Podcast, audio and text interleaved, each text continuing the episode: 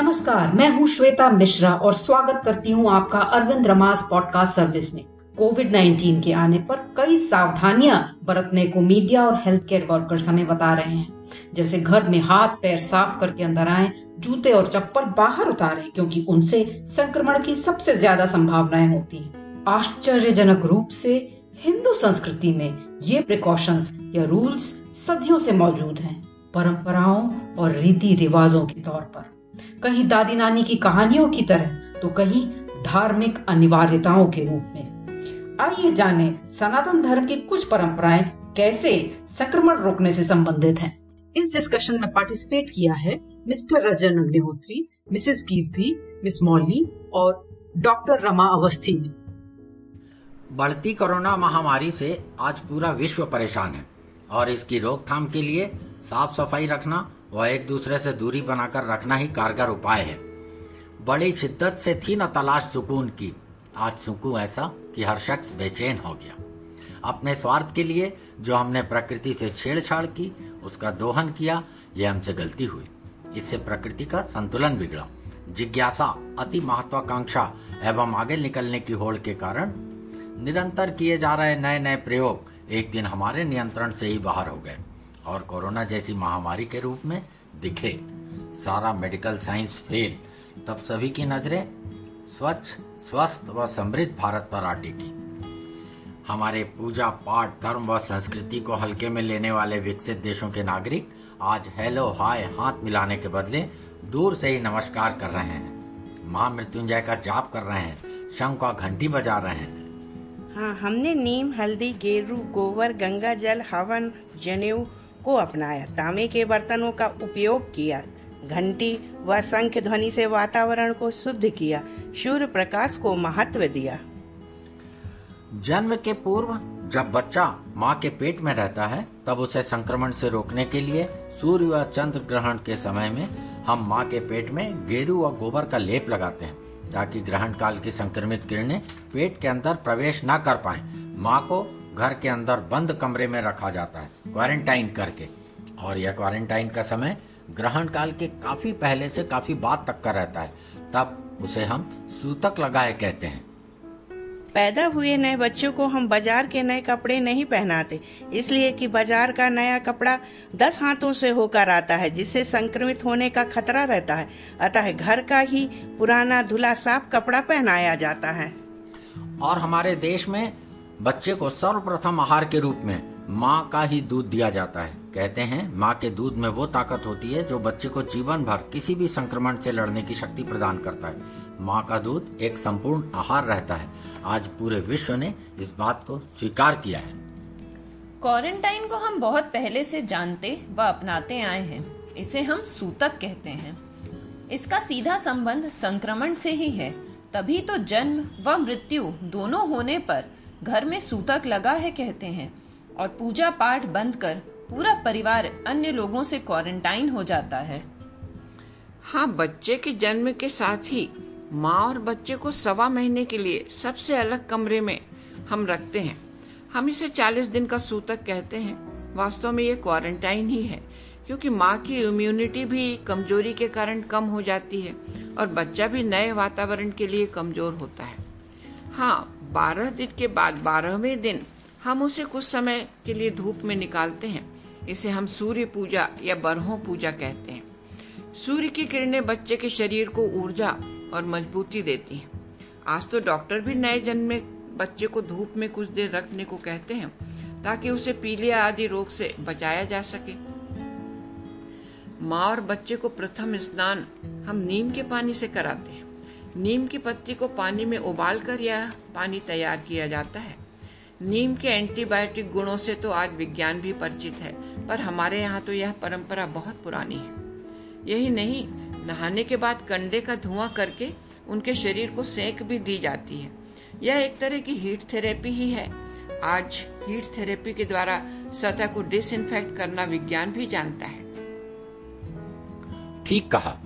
आज जिस नीम को पूरा विश्व पेटेंट करा रहा है, हम उसके गुणों से, सदियों पूर्व से परिचित हैं। शरीर का अंतिम संस्कार करने के बाद, जब शमशान से घर आते हैं, तब घर में, घुसने के पहले घर के बाहर जो पानी से भरी, वह नीम के पत्ते डले बाल्टी रखी रहती है, उसमें से एक पत्ती लेकर दांत से चबाते हैं। वह उस पानी को पूरे शरीर में छिड़का जाता है।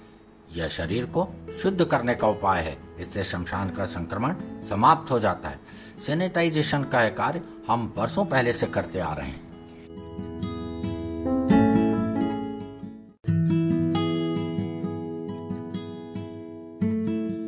बरसात के मौसम में हरियाली अमावस्या आती है। उस दिन घर के मुख्य दरवाजे में नीम पेड़ की पत्तियों के गुच्छों को लटकाए जाते हैं, ताकि बरसात में संक्रमण के कीटाणु घर में प्रवेश न करें।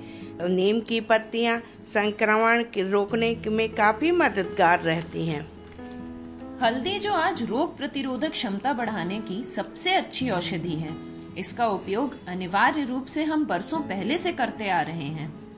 डिलीवरी के बाद माँ को दिए जाने वाले खाद्य पदार्थों में विशेषकर हरीरा, सौंठ के लड्डू आदि में ज़्यादा मात्रा में हल्दी डाली जाती है। भोजन में हल्दी का उपयोग व दूध में हल्दी डालकर पीना हमारी रोज की आदत में है। माथे में तिलक लगाने से लेकर हर धार्मिक पूजा पाठ में हल्दी का उपयोग किया जाता है।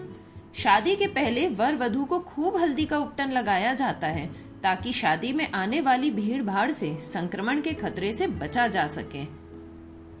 देखिए, संक्रमण रोकने में गाय का गोबर बहुत कारगर रहता है। ग्रहण काल में पेट में लगाने से लेकर ग्रामीण अंचल का हर घर गोबर से लिपा जाता है। मृत व्यक्ति को उठाने के बाद उस स्थान को 10 दिन तक गोबर से लिपा जाता है। गोबर के कंडे जलाकर उससे शरीर की सिकाई की जाती है।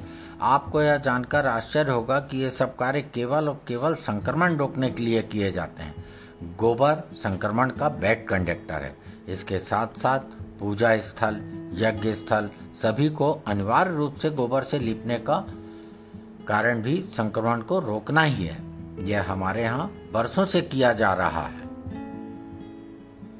संक्रमण के प्रति हम कितने सजग हैं व इसका पालन ईमानदारी से करते हैं, इसके कई उदाहरण हैं।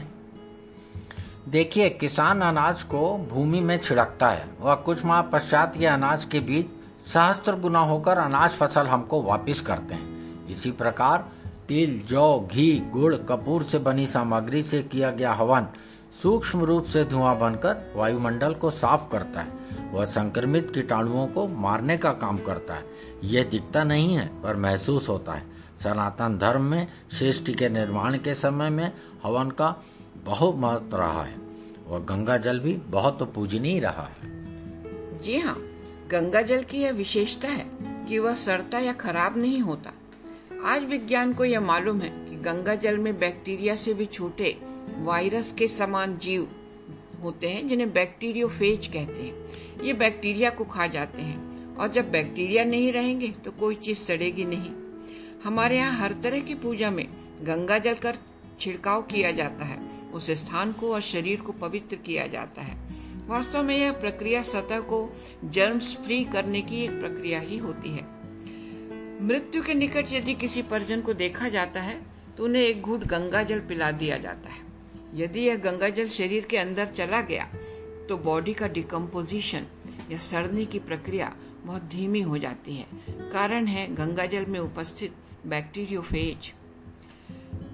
मृतक शरीर को जब शमशान की ओर ले जाया जाता है तो उनके चारों ओर एक मिट्टी में कंडा जला करके धुआँ लेकर एक व्यक्ति ठीक शरीर के सामने चलता है और ये धुएँ का घेराव बॉडी के चारों ओर हो जाता है।